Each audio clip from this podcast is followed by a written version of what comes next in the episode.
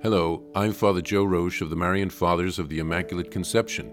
Thank you for joining us as we continue with our year long journey reading the diary of St. Maria Faustina Kowalska from beginning to end.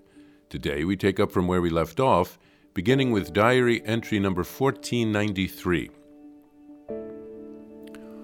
O my Jesus, from the moment I gave myself completely to you, I have given no thought whatsoever for myself. You may do with me whatever you like. There is only one thing I think about that is, what do you prefer? What can I do, O Lord, to please you? I listen and watch for each opportunity. It matters not if I am outwardly judged otherwise in this matter. January 15th, 1938. Today, when the sister about whom the Lord warned me came to see me, I armed myself spiritually for battle. Although it cost me much, I did not depart one bit from what the Lord had commanded. But when an hour had gone by and the sister made no move to go, I interiorly called upon Jesus to help. Then I heard a voice in my soul saying, Do not fear. I am watching you this very moment and am helping you. In a moment I will send you two sisters who are coming to visit you, and then you will find it easy to continue the conversation. At that moment, two sisters entered, and then the conversation was much easier, even though it lasted for still another half hour. Oh, how good it is to call on Jesus for help during a conversation. Oh, how good it is, during a moment of peace, to beg for actual graces. I fear most of all this sort of confidential conversation. There is need of much divine light at times like this in order to speak with profit, both for the other person's soul and for one's own as well. God, however, comes to our aid, but we have to ask Him for it. Let no one trust too much in his own self. January 17, 1938. Today, since early in the morning, my soul has been in darkness. I cannot ascend to Jesus, and I feel as though I have been forsaken by him. I will not turn to creatures for light, because I know that they will not enlighten me if Jesus wills to keep me in darkness. I submit myself to his holy will and suffer. Still, the struggle is becoming more and more desperate. During Vespers, I wanted to unite myself with the sisters through prayer. When I went, in my thoughts, to the chapel, my spirit was plunged into even greater darkness. Total discouragement came over me. Then I heard Satan's voice. See how contradictory everything is that Jesus gives to you. He tells you to found a convent, and then he gives you sickness. He tells you to set about establishing this feast of mercy, while the whole world does not at all want such a feast. Why do you pray for this feast? It is so inopportune. My soul remained silent, and by an act of will continued to pray without entering into conversation with the spirit of darkness. Nevertheless, such an extraordinary disgust with life came over me that I had to make a great act of the will to consent to go on living.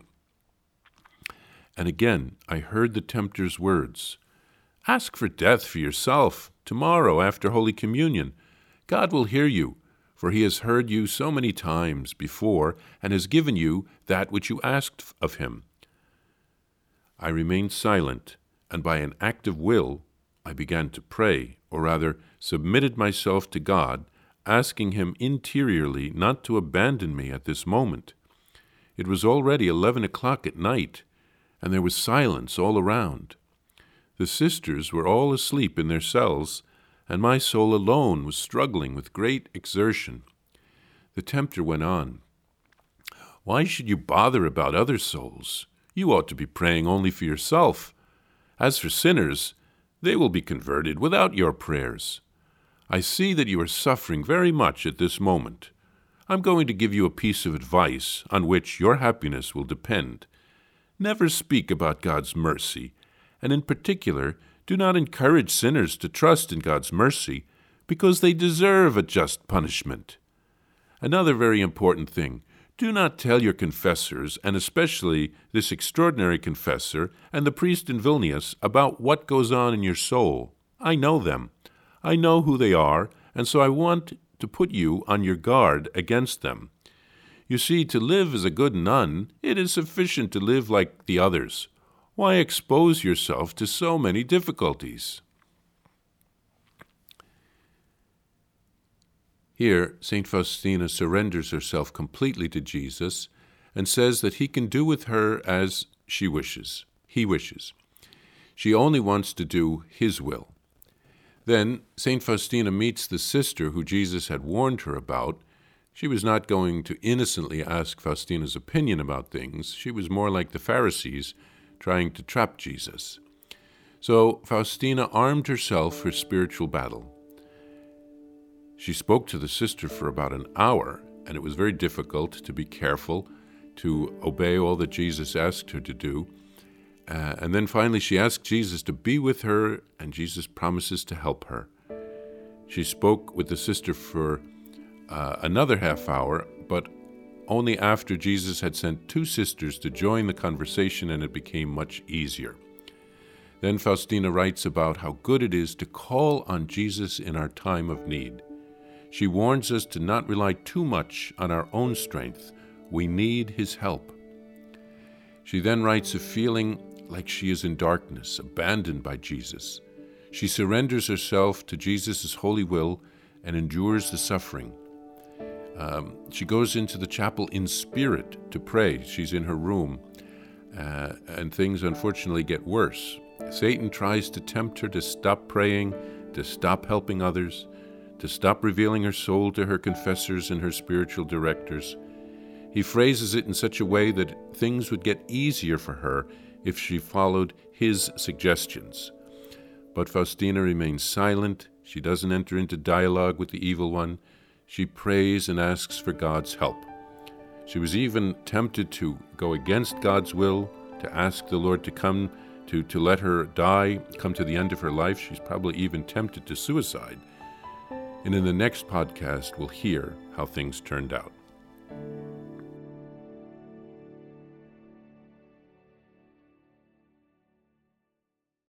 Please follow or subscribe to this podcast to receive the latest episodes and updates. If you have enjoyed this podcast, I invite you to leave a review.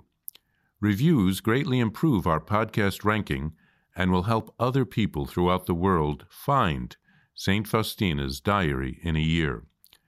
Remember, Jesus promised St. Faustina in Diary number 1075 souls who spread the honor of divine mercy are protected by God like an infant by a gentle mother. Please help us spread the message of divine mercy. Thank you, and God bless you.